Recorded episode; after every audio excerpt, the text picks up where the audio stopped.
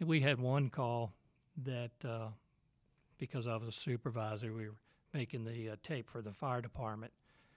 You could hear the person talking, and then they stopped talking, so you could tell what was going on with your fireground experience. So that was hard to listen to because you knew what was going on and what needed to be done. But can't do anything through a telephone, right?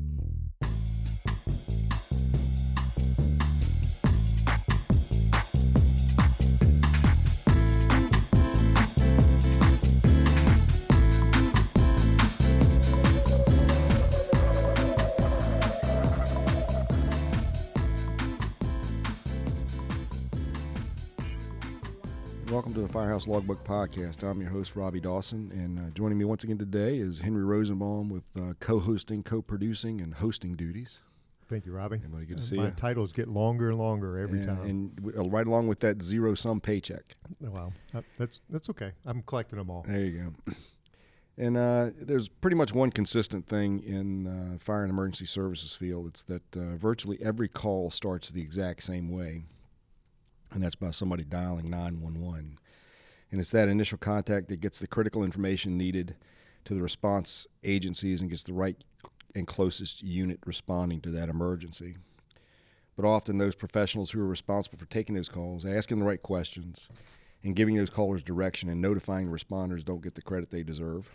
Today, we're going to hear from some of hear some stories from the other side of that radio, if you will, and see if uh, we can learn a bit more about how those processes work and how those challenges are for what's uh, some people call dispatchers or emergency communications officers or radio op- radio operators, uh, whatever you wind up calling them, and uh, learn more about the challenges that they face. So please welcome uh, retired communications officer from Henrico County, Virginia, Lee Gilbert. Lee, how you doing? Hey, I'm doing fine. And your uh, your experience goes well beyond just the radio too, as well. Uh, you you've been retired. You were a supervisor. Supervisor retired in uh, 2013. Okay, so you've been been out of the game uh, so far, somewhat for a little while, and we'll get into kind of what you're doing now. But uh, let's go back to the beginning, if you will. How did you get involved in becoming a radio operator, emergency communication? What, what's the what's the right term? First off, All the above. all the above. Yeah, you don't have thin feathers with the name calling. But uh, I uh, started back in the uh, 70s. I was a fire cadet at number eight and uh, In Henrico. in Henrico, yeah. And uh, then uh, Chief Fisher, ta- I talked to him and said, you know, I wanted to be go into the fire department. They had the eyesight restriction. So it, you know, the big E on the eye chart's 400. Well, I couldn't see the big E. I was like 2600. Oh my gosh. So uh, that kept me off. And he said, "Well, you know, go to see if you can get a job in communications and see if you can transfer over later." So, March fifth, nineteen seventy-five, I started in communications at Dabbs house in the basement, and they had uh, a fire console and a police console and a five-button handset. And then um, we Wh- get what about uh, computers? They weren't. there weren't no computers. handwritten uh, All run handwritten. cards. It was a eight and a half by eleven colored, different colored sheets for the type of call it was. Hmm. And so you filled out the sheet, pass it up to the radio operators, and they give the call out, stamp it, and uh, They- Stamp it from uh, the time the received. time received, yep, time dispatched, time on scene, and then time cleared. And then the officers would call in their reports, and we'd have to type them up. It was a 14 by 17 sheet of paper, and the books were like five inches thick with reports, and that's how they kept them. That was for fire and police, or Uh, mainly police. okay. And uh, yeah, didn't like typing those reports. But then finally, years down the road, they did their own. But they had a conveyor belt in a box, like you see on old Adam 12. They to put the card in and slide it up to the radio operator. Well, that wasn't in operation when I started, and then they ended up putting that in, and you, it card only went for about ten feet up to the radio operator, and then they stamped the card and put them in little slots.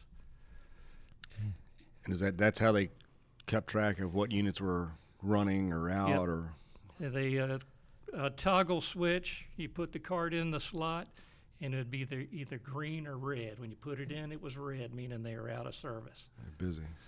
Hmm. How it was, uh, you know, I'm thinking back to our old Lakeside days, and you know when we started, we were the EMS dispatchers for the squads. I'm, Oh, you know, yeah. we uh, so did you guys take note? You know, what what happened when when somebody called and said I'm having a heart attack, chest pain, whatever the Oh, sorry, so here's the here's the seven digit number to the rescue squad you Yeah, need. well, exactly. And uh, we all, since we were all in the squad, I was at Tuckahoe, and uh, we each were dispatchers. Yeah, that's how you And- started. Before Yeah. you rode on the ambulance. Yep. We at 15 they wouldn't let us ride on the ambulance officially. So Officially. here here, be in charge of sending units, but you can't be on one. right. So yeah, the 911 center did they'd uh, transfer them to the rescue squad. They'd ring downs. I and they'd remember the ring transfer 'em up. downs. Yeah. Yep. Did they? Uh, yeah, I, I'll think back I, when I was in elementary school. I think when 911 came about. Was when you got started? Was there already a 911 line? Nope. Everybody. Nope, had a- everybody dialed the seven-digit emergency number. emergency number. Yep. And if you needed a Lakeside ambulance or a Tuckahoe ambulance or, or That's who you Henrico call. West End, you called the Yep. seven digit number. And then, and uh, if you didn't have a crew after you tried to get your own people, then you call the other squad. yep. And what, what was involved in getting the crews then? You had a duty board, and you pretty much knew who was on duty or Mhm. who was available shift work people. And then you just go down call calling people, hey, can you go on a call? Yeah, I can go. Yep. Call them at home. Hey, all right, they- they, we'll have the ambulance on the ramp for you when you get here. 20, 30 minutes later, they leave the building. Yeah. We used to set off the pagers and plectrons to try to get cr- crews. And then uh, it wouldn't be uncommon for, let's just pick a squad, couldn't get anybody to respond, and they'd call their neighboring squad. Yep. And it would, they'd go through their matrix of people and process. And so it, unfortunately, it was 30, 40, maybe an hour before an ambulance showed up in some cases. Yep. And then, um, but then it all eventually led over to where Henrico Communications took all that over. And uh, you were working at that point. Yep. While Um, we're down at Dabbs house, the uh, the two radio console went to a third console, which was a fire radio, which they put the fire radio in a old bathroom. Took the bathroom out, put the fire radio in there, and that's when they had those push buttons for the tones. mhm. And people would set a book on there, or they'd sit on the console, and all those buttons that you couldn't stop. And once they were pushed down, they were coming back up, but it was alerting everybody. Pretty much, you put the right book on there, and everybody in the county is Ye- awake. Yeah. Yep. So go go back to your uh, cadet days at number eight, and um, what what type of things were you doing as a cadet at the What- fire station? The Henrico? cadets were under the Division of Forestry, Okay. and uh, we got if we were called out by the forestry, we'd get eighty cents an hour, Oh. and we'd use the Indian tank backpacks and uh, the forestry brakes. And I remember one fire that I was on, um, Gayton Road, Gayton and Broad, behind Stranges. They had all those woods, big old woods fire, and There's not many woods back there right now. no, though. not no, not at all. Yeah. And they put us on the fire line, and it was getting dark, and it was getting chilly. So I hadn't seen anybody for a while. So I put some uh, sticks on a fire to get it going to keep warm, and somebody came running down there. Hey, what's going on? Said we thought the fire came back up. I said, No, I've been out here a while. Oh, Did they forget about they you? or- forgot about me. Oh, Oh, heck, that's your that's your signal flare. Uh, no radio. Okay, I'll get you down here. Exactly. I'll get you to come down here. and, and we've heard other people talk about being a cadet. So it seemed like that if you were young and wanted to be involved in fire service, that was the path that you would take back then was to Yep. be a cadet. Yep, and then moved when you, from I think it's 15 to 21. You were a Mhm. cadet, Okay. and then volunteers at 21. Gotcha. How- Wow. How, did you get involved with Tuckahoe? Make that, yeah, the the transition from the stuff burning to the stuff bleeding. Well, I was still a, a fire cadet and volunteer, and then I went to communications in '75, and I met our, our buddy Ed Rhodes, Yes. and uh, he was in Tuckahoe, and I knew Earl Williams from Tuckahoe in high school. But uh, Ed got me to join Tuckahoe, so November of that year I joined Tuckahoe, and I was there and became a life member. And uh, somebody found out, and the newspaper did a article on me, the man of three uniforms. So I had fire department, communications, and rescue. And you kept doing all of them at least for a while. until um, the police department, I um, wanted to grow a beard, and they uh, said that no, you can't. The rules say that you got to be clean shaven. I said, well, As a communications officer. as a communications officer, we wore the same uniform, the blue and gray, Okay. but a different patch. so the ECOs were they were actually under the police department. under, always still are oh, under the police department for Henrico. Yes. So uh, not not uncommon, I don't think. but, Yeah. So um, you did blue and gray, and the people uh, would confuse us with police officers if you went anywhere uh, off duty to the store or something like that. So we changed uniforms. Keep that But- mic pulled right down in front of you. You just pull it. You can move it around. But There um, you go. Ed got me to join, so. it So was- it's his fault. Yeah, and And then for the police department, I uh, wanted to grow a beard, and so they said no. Uh, says you can't. Got to be clean shaven. Well, I said, well, the rules say each and every sworn member. And I said, well, I'm not sworn. Kick that up just a little bit. There we go. That'll work. And uh, so they said, well, you got to go talk to the chief, and that was Chief Hedrick. So I went to see him, and he said, yeah, you're right. So I was asked, did you just keep it neat and trim? I said, yes, sir. So, of course, and then the fire department didn't like the beard, so then I got out of the fire department. As a, as a, as the okay as a as volunteer. but. Volunteer. Yeah. And this was probably way before you know the regulations from OSHA and the NFPA standards that says you can't have anything to interfere Right. with the CO. Yeah. Yep. So I, yeah, I had to, I even got a uh, frame for my mask for my eyes for my vision. So That's interesting. You're the second person that's been on here that uh, Henrico Fire wouldn't hire because of their vision. Ken Tanner was the other one I do remember because. Ken Ken said he had he'd applied to Henrico and Chesterfield, and Henrico had the vision requirement, and he went to Chesterfield, and Bob Eanes asked him. He said, "Well, if your glasses fall off, can you stop the fire truck?" And that's he went, exactly "Yeah." what they asked me. He said, uh, "There you go." Of course, I'd say yeah too, but it didn't. it didn't work here and in Henrico, did it? But the year after that, they changed the restriction. Ed Rhodes got hired as a firefighter because he had the same. So he had vision problem. glasses too. He had, Wow. yep. And he got hired, and I tried to take tests, and there was too many applicants, and I didn't score that high. Uh-oh. So I stayed in communications. So Hmm. 38 years. Seems like it worked out for you. It did. So, what what were some of the big changes? And technology is probably the biggest one, from those cards and boxes to computer aided dispatch. What are what other kinds of things did uh, that happened over your career that kind of changed the face of how you did business in the in the basements? I, I know ours used to be in the basement. So, Yeah, and it when we moved over to um, public safety building that was at Prince Henry in Parham, we were in the basement there, and uh,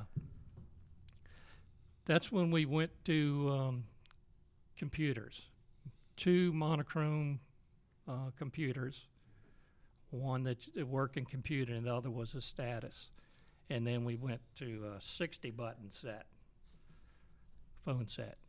And uh, we had more people and uh, new radio system. what were those computers doing? Was it um, taking place of the cards and the slots and the l- Ye- colored lights? And You still had cards as backup because computers they go down. So um, that was a primary how they, they got calls. They we put it in in the service side. We had a front end service side concept where the people would take calls, put it in the computer, and then fire and police would pick that up and dispatch. the the dispatchers for each in- for discipline. each discipline, yeah. If you had a emergency, the people on the front end could actually go over the radio and give out the call. What what kind of information were you gathering from callers at, back in the early days, the seventies? What, what were you just? It was a, here's your call type, where you're going, and that, or was there anything more to it when That you first that started? That was it. You were getting name, address, phone number, location, any uh, uh, details um, that were that they could provide. We weren't doing any uh, pre-arrival instruction. We transferred medical over to the rescue squads, and then uh, then we started sending uh, fire apparatus as first responders. But before you took over the EMS dispatching duties, or was that Correct. okay. Yep. I guess it was in the 19 late 80s, 88 Late 80s, time yeah. that when um, it was it just wasn't working by each rescue squad receiving their own emergency calls and that's when communications took over dispatching for all at that time it was the four rescue squads in the county it was Tuckahoe, Lakeside, Henrico and West End West End was there too, yeah. and um, so essentially it was one 911 system that you could call to get fire EMS or or police law enforcement. What was uh you know I've always kind of one of our I won't dime him out too much here, but um, when the when when our CAD system went in and you know when you put in a call type it says send these units based on geography and call type. And one of the company officers went um, you know well, why did you do that? And the dispatcher said well the CAD system told me to and he goes well let me talk to the CAD system then and that that earned him a shift in the comm center yeah. to kind of get an appreciation for what was uh, what was going on in, in the basement at the time. Uh, what were some of the challenges of working with either police officers or firefighters or EMTs or medic crews in the field that they didn't get a they didn't understand what you were doing on your end of the radio uh, that kind of created a um, I don't want to say conflict but maybe some frustration on either side. Uh, it still happens today. No. So you could, um, and I've been called out on it before. Your voice infractions when you're talking on the radio. You sounded mad. exactly. And you see these, you know, things, you know, on Facebook where you have a radio operator that uh, little caption that says, "This is my get off shift late list." so you could assign that little call. Hey, Yep. hello, Officer So and So. Remember? yep. That never happened, did it? Of course it did. Yeah. There's always a way to get back. There's never, never. Don't get mad. Get even. Yeah. Uh, what about? Uh, e- for, let's focus on your time in the squad because uh, you went from uh, EMT to cardiac tech back in the day. Yes. What uh, what type of calls kind of stuck in your mind? Anything back then that uh, really stands out as a memorable call for one whatever reason?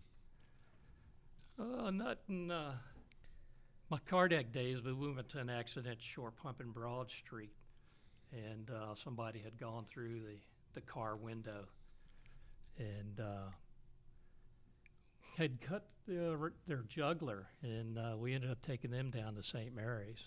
They had a pulse when we got there, so So you did your job. did my Yeah, job. there you so go. That's it. Did you What- always stay at Tuckahoe? Always, yeah, Okay. yeah. Did you ever uh, were you ever part of the crew that came over to Lakeside and covered for banquets? I did. Yeah. Uh, uh, one year I was on that uh, crash truck, and it was snowing, and they said, "Well, don't take that truck I- out in the I snow." remember that you year. remember that story? I think I do. and uh, popped down that old Mack. Hilliard Road hill, and that traffic light was red for me, and I was, I was foot was on that cue and went right on through that intersection. That was the old MC series Mack. Mack. Yep. Oh man. Uh, Rescue 11. Yep. Yep. Crash Truck 11. Uh, well, is it true that the Tuckahoe members are who caused the crack in the floor upstairs when y'all stayed over throughout the years? No, I don't remember anything about that. Yeah, good, Uh, good that answer. didn't involve me. Good answer. well, that's what the Lakeside members will say is that Uh. Tuckahoe members caused that crack. They probably. All I remember is we, we used to go cover Tuckahoe and Tuckahoe covered us, and Yep.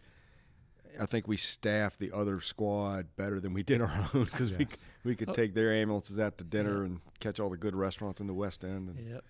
Yeah, that that was that was some good times. I mean, it was just that all three squads, I four squads when West End was officially running the calls in the county would would help each other out. Yeah, and I think Tucker would have had a better pool table too, if I'm not mistaken. Yeah. Mhm.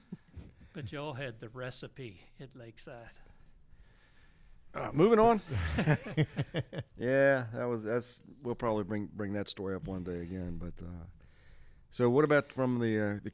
What's it like being on the other end of that telephone when somebody calls in and they've got an emergency and and and what's that like? I mean, I've never never done that really from a other than a, when I was at Lakeside, and then it was mostly I, I say routine emergency medical calls. It was send me an ambulance because somebody's sick, and oh yes, ma'am, sir, they're on the way. Click, and that was it for me. Yeah, your main emphasis is to get that address so you can send somebody out there, and then of course you'd like to get their name and their phone number for callback reasons. But that was at the hardest if they're upset or belligerent. So Mhm. Ever had any uh, um, memorable calls from a standpoint of giving those pre-arrival instructions once they started becoming a kind of the standard? And what? Uh, yeah, the choking calls where you get somebody choking and you're able to just tell the person on the other side of the phone to do the Heimlich maneuver. Uh, childbirth. Uh, of course, if the baby's coming, it's coming. You can't stop it. But just to help the people out that way, and then the CPR instructions keeps them busy. what would be the most important skill you think that that person on your end of the phone has to have to keep the other person uh, squared away? Because I can I can imagine getting I, I would get more excited listening to them getting excited as you go through it. Yes. Uh, if you get excited, they'll continue to be excited. So you have to try to calm yourself down, uh, listen, because you can hear a lot of details on the background of the phone listening. How about on the calls with um, a, a, a police call, where you can do something to help out the officers for their officer safety and Yeah, well, our standard is, you know, ask if they have weapons mm-hmm. and uh, location. Have somebody come out to the street, or what are they wearing is the biggest thing. Descriptions, what kind of vehicles, and uh, and then maybe giving them some directions on what to do to keep themselves safe if they're the caller and somebody's exactly. in the house or in a in a position to cause harm to them. Yeah, we had uh, one person that had a house fire and was able to uh, tell them stay low to the ground, feel the door if it was hot, you know, stay away from it, and you know, open the window to flag somebody down. And we had one call that uh, because I was a supervisor, we were making the uh, tape for the fire department. You could hear the person talking and then they stopped talking. So you could tell what was going on Mm-hmm. with your fireground experience. So that was hard to listen to because you knew what was going on and what needed to be done. But you can't do it through Can't the do anything through a telephone, right? Uh, but what you can do is relay that information to the True. responders. Yes. Yes. Yeah. You know, Robbie, we always think that you know it's the the men and women from police, fire, EMS that are saving lives out there, but it's also the dispatchers Yeah. uh, that are saving lives because the the pre-arrival instructions that they're giving. Um, or directing something, directing somebody to do something to protect themselves. That's really what's saving lives in, in the beginning phases. Go ahead. Those pre-arrival questions are the hardest because people don't want you. Their main reason for calling is to get that ambulance or that police officer to the scene. When you have uh, questions that are pretty much mandated by the doctor in charge of the program, uh, it's you're because you're evaluated on whether or not you ask all these questions. So that's trying to convince the people to, you know, it's only a few questions.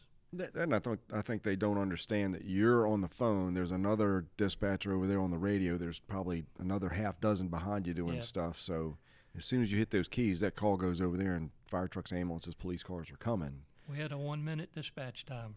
So from ring time to Yep. unit going, yeah, I think that's pretty much a standard. I think it's Yeah. it's kind of the how quick you get that initial information, send it, let them get their units going, and then and, and then, then the conversation can be a little more casual. But it's awful hard to convince that caller Yep. help's coming. They're on the way. Yep. With the uh, the advent of uh, cell phones coming into play, um, what would you see with a, a 911 call uh, with cell phones? Was that helpful or not helpful? Or Of course, a landline uh, is the best way because it's established address. mm-hmm. Phones, they have to hit two towers, and the mapping system that you have now pinpoints it within uh, 300 feet, I think, was one when I started out. So you can, uh, you know, it helps telling the officers or if you got multiple calls and say, well, I'm in another accident, and you say, well, yeah, I can see that on our map and try to relay that. Mm-hmm. Yeah. Yeah, I think what I've seen now is just that is the um, the actual uh, GPS location of where Yep. the is calling from. Uh, but what's also interesting is because everybody has a cell phone, is that it's not just one call coming in for the accident or the, for the fire. It can be a Several. handful, several calls, which can be good, but yet that's several calls that you've got to answer over and over to let people know that that you uh, know about the house fire or the accident and that units are en route. Hey, what do you, what do you think the the impact was when they when 911 came into play? What what was the change in technology? How easier did it make your job? Did it make the caller's job easier? And what, what type of impact did that have? And I've got a I got a story about calling 911. And I'll share after you do this. But uh, so what what did, what did that do to you as a as a dispatcher? Well, I was uh, on the uh, called an MSAG committee, which was phone companies' list of here are all the residences and the, where the bill would be. They'd send the bill to. So I was on this committee, and we had to go to all the border uh, residents and decide if they were in the city or the county. And uh, we'd go by tax assessment. If their house was more of it was in the county, they'd get the call in the county. You always had that in the beginning. Uh, city person would call and it would be answered by Henrico, and then we'd have to transfer it over. Same with the city. So you had to do you had to go manually eh, street address by street address and put them into a bucket. on the on the border. Yeah. Oh wow. Hmm. Did it make it easier on your end? Because was that when did they have the I think it's called ANI ALI, the Yep. address attached to it Yep. when it comes across? Did that make it a little bit Ma- easier? Easier. Yep. So it was much of Easier. verification. Verify the number and the address. Hey, you mentioned the other communication centers like Richmond, maybe Hanover. What was the relationship between uh, a communication center to another, and maybe even the state police? Well, we had a very good relationship. I know uh, with the city of Richmond on midnight shift, we talked to them on the phone. Our good buddy uh, Bruce Bullington, the Iceman, and Patrick Ware, you know, they've started when I did, and they would patch us into some of the calls that they took. And the things they did, we couldn't do in Henrico. That would get you in trouble. Hmm. Yeah, that's that's interesting. So you actually had relationships, friends, Oh, yeah. in these other uh, localities and uh, or departments, and uh, would call them by first name, and, Oh, and, uh, yeah. could reach out to them. And and you talked about the shifts. So what type of shifts would a dispatcher work? When I first started, we were working a um, 28 day cycle. Six days on, two days off. On a, you were on a midnight shift 28 days, then you go to day shift, and then you go to evening shift. So it rotated like that. So you pretty much do a month on days, month on evenings, month. Yeah. And then uh, they went to the uh, 7 2, like police officers shift. And then uh, then we tried a shift. Uh, one communications officer came up with uh, a, uh, for permanent midnights, it was great. Work eight, off six. So by the fourth day, you were, you were already in the midnight mode. And so those other four were nothing. Pretty easy. And then you got that week off afterwards because you always overlapped with the other person on Friday. So you could take that, take turns taking that day off. So you work seven off seven. It was Hmm. the best shift. That's not bad. But that was only for the midnights. Yes. And And then the day evening they did the uh, four tens, Mhm. four days, oh, ten Four hour 10-hour days. days. Four. Did yeah. they match up with the officer schedule? We started off matching up with the officers, and that was one of the good things about it. You worked with the same shift. You knew their voices. You knew when they got in trouble by their voice, and they knew you. And so you worked real well. And then they split us up and mixed all the, so you didn't work with the same people. There's a rumor that there might have been some practical jokes played in a firehouse. I think we did an episode on that this year with JP. Not in Henrico. No, I've got I've got evidence of that too, but we, we won't go there. I In the commu- those days. In the communications center, were there ever any pranks or practical jokes played? Partic- maybe even on those midnight shifts when uh, you know supervision was a little bit less or the time was a little bit more free.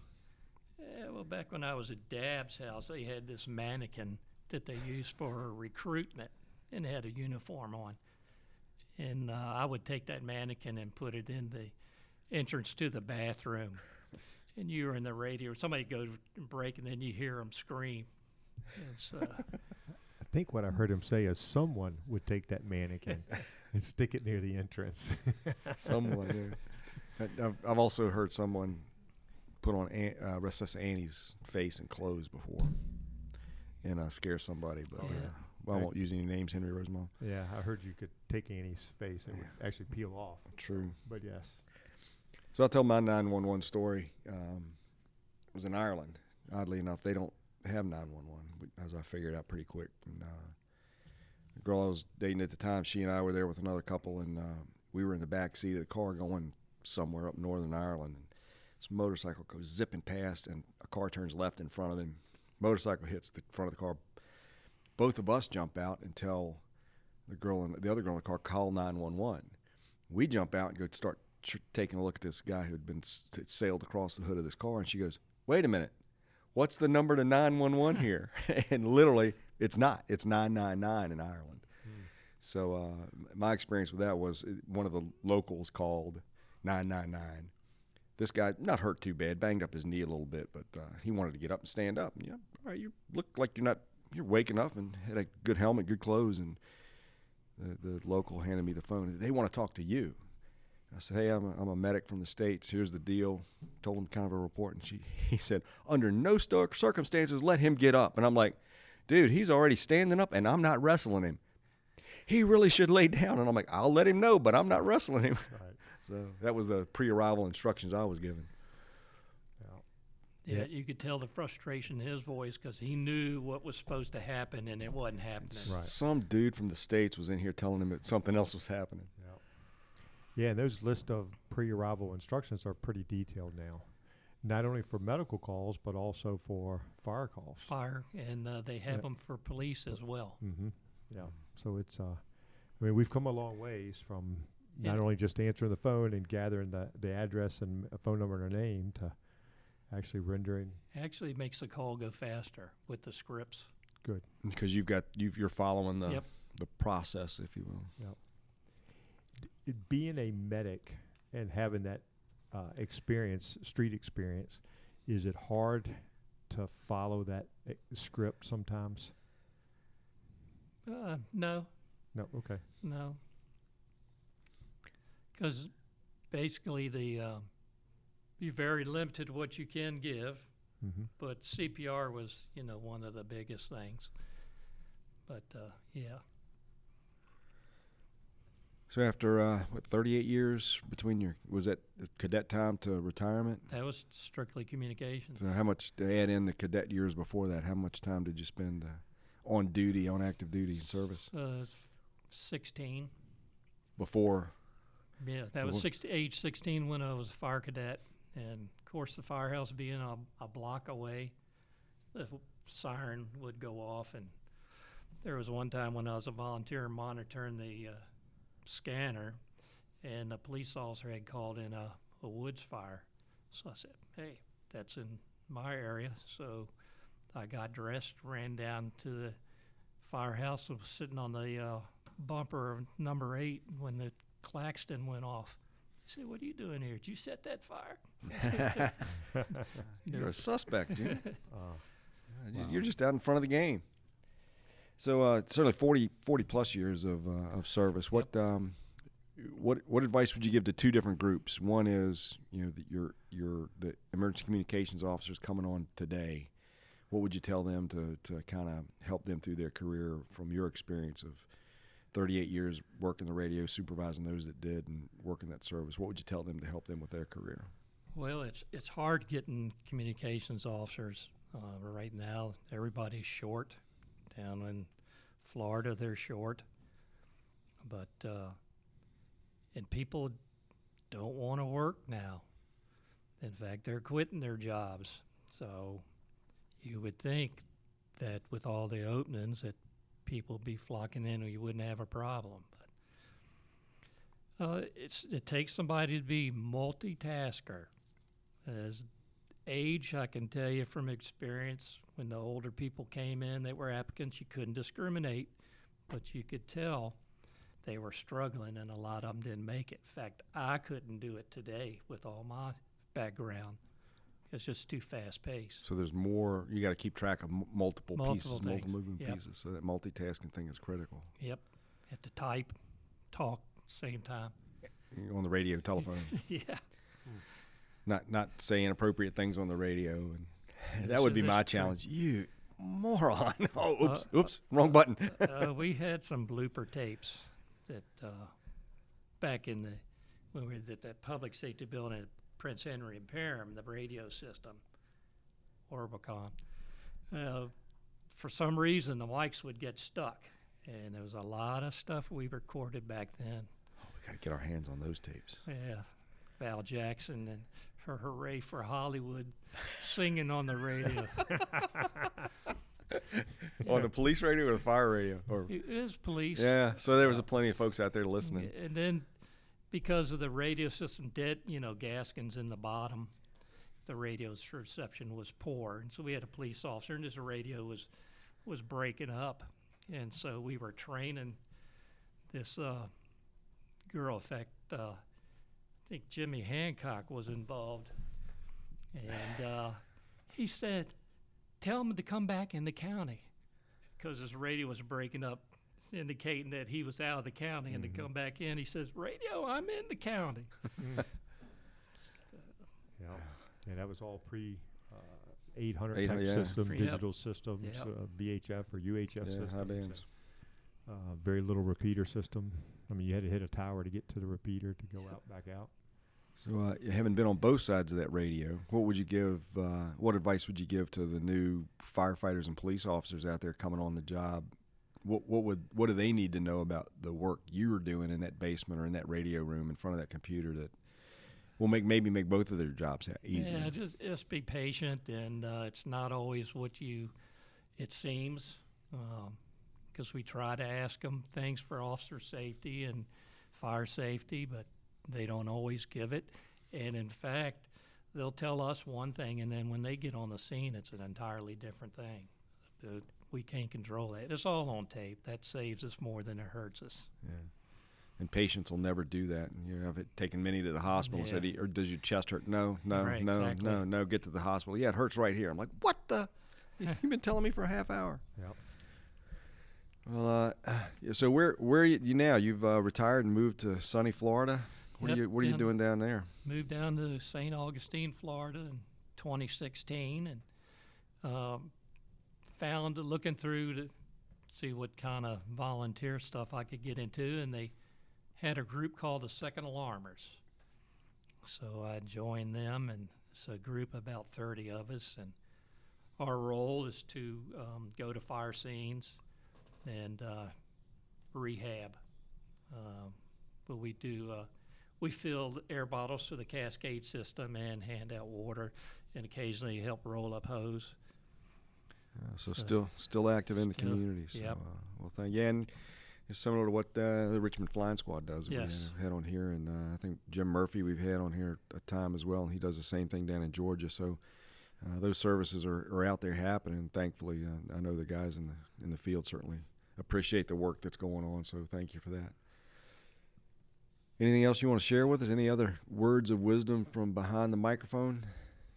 Both this microphone and the, the communication center microphone? No, I enjoyed my career. Uh, you always, you, s- longer you stayed, the more money you made, the harder it was to leave and start somewhere else. So So when I did you when did you know it was time to to pull the plug and move on?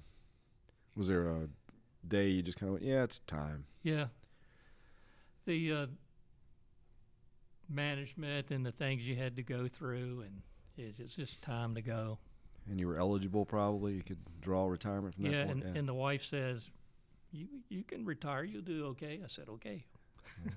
At least was- she didn't say, "I'm retiring. You can come with me or stay here if you want." But Well, I had a honeydew list to do. oh yeah, She was still working. So, So 38 years. Do you think you'll see people working that job for 38 years? I now? doubt it. It's tough. It is. It's tough. And hats off to you and, and all the other dispatchers that are have been before you, worked with you, retired now, um, and the, to the dispatchers that are currently working, um, both the men and women. It's uh, Yep. it's an amazing job, and I know from being on the, the fire side of the radio, I greatly appreciate what you do and and uh, that comfort voice that's there. Yeah. Uh, and I in my recruit school, this was uh, '83. They actually made us do a tour in the comm center. Um, we, we weren't all. We had a recruit school of five, so it was over five days. We were in the comm center for I think maybe it wasn't an eight hour shift, but it was at least a half an evening shift to kind of see what was going on in the backside of the radio, and that gave me from day one. A, one, I had an appreciation from the squad side, but it was certainly way different in a professional communication center like we had in the basement of the courthouse back in the day. So, uh, heck, you the, those guys and gals that are riding police cars and fire trucks maybe don't quite understand or appreciate what goes on in the in those darkened rooms behind those computer screens. And when they go through and do a four-hour tour, they they soon forget after they get back out on the street. Hope maybe they need another one. Uh, That way they won't come back and ask to speak to the computer because Well, as short as everybody is, uh, they're having to come in and work. Yeah, yeah. And I, I, when I was in the office, uh, and part of the staff position was to go in and work the EOC, ECC when we had major incidents or a lot of call volume. And I, I walked in and I said, "What do you guys want me to do? How can I make it easy on you? Because I certainly didn't want to come in here and take over because those were the professionals working the radio, and if they knew of a weakness or a gap and I could fill it." They put me on answering calls one day. I said, "Are you sure you really want to do that?" yes, that's what we need. Okay, here we go. so, uh, Lee, anything else to share? No, All right. well, Lee, we appreciate you coming. Yeah. Thanks. Uh, glad we caught up with you while you're up in Richmond, and uh, have a Merry Christmas and safe travels back to the Sunshine State, and uh, enjoy that retirement. thank you. Keep in Same to touch. y'all. All right. Thanks, Henry. Thank you, Robbie. See you.